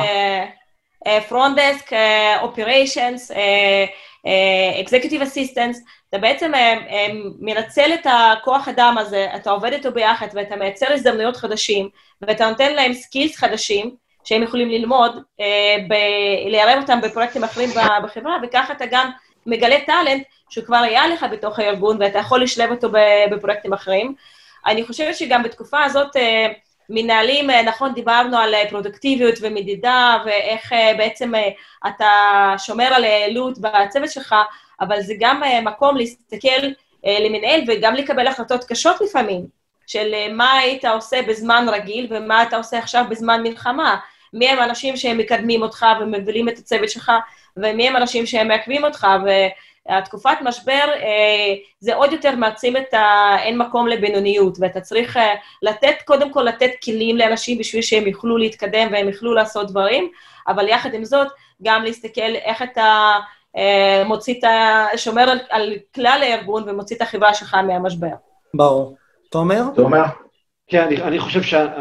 קודם כל, אני, אני מסכים עם, עם מה שליזה אמרה. אני חושב שאנחנו עושים הרבה צעדים אופנסיביים בשוק. אנחנו מתחרים בשוק שיש בו שחקנים גדולים, ענקים, אה, חברות ציבוריות עם, עם המון כסף בבנק, אבל החברות האלו לא יכולות להיות אגרסיביות בשוק כמו שאנחנו יכולים, אז אנחנו יכולים לבוא מתחתיהם, אנחנו בסך הכל סטארט-אפ עדיין צעיר, עדיין אגרסיבי, אה, ואנחנו נעשה הכל, מכל מיני דברים שאמרתם, ל-M&A's, לכל מקום שנוכל לרוץ מהר, וזה גם מה שאני אני חושב שאנחנו מסכימים כצוות. אנחנו הסיירת, אנחנו לא הגדוד, אנחנו יכולים לרוץ מהר, אז לבוא ללקוחות שלהם, להציע להם דברים אטרקטיביים שלא יכולנו להציע קודם, והם לא יכולו להציע להם, ואנחנו רואים, רואים את האימפקט של הדבר הזה. זה, זה דווקא לחברות שהן יותר קטנות, ויש להן פחות מחויבות לוול סטריט וכאלה, יכולות מאוד מאוד אגרסיבית בזמן הזה, mm-hmm. וזה בלנס, כי האגרסיבית הזאת עולה כסף. אז אתה צריך להיות מסוגל להשקיע את הכסף הזה כדי לצאת מהמשבר הזה מחוזק.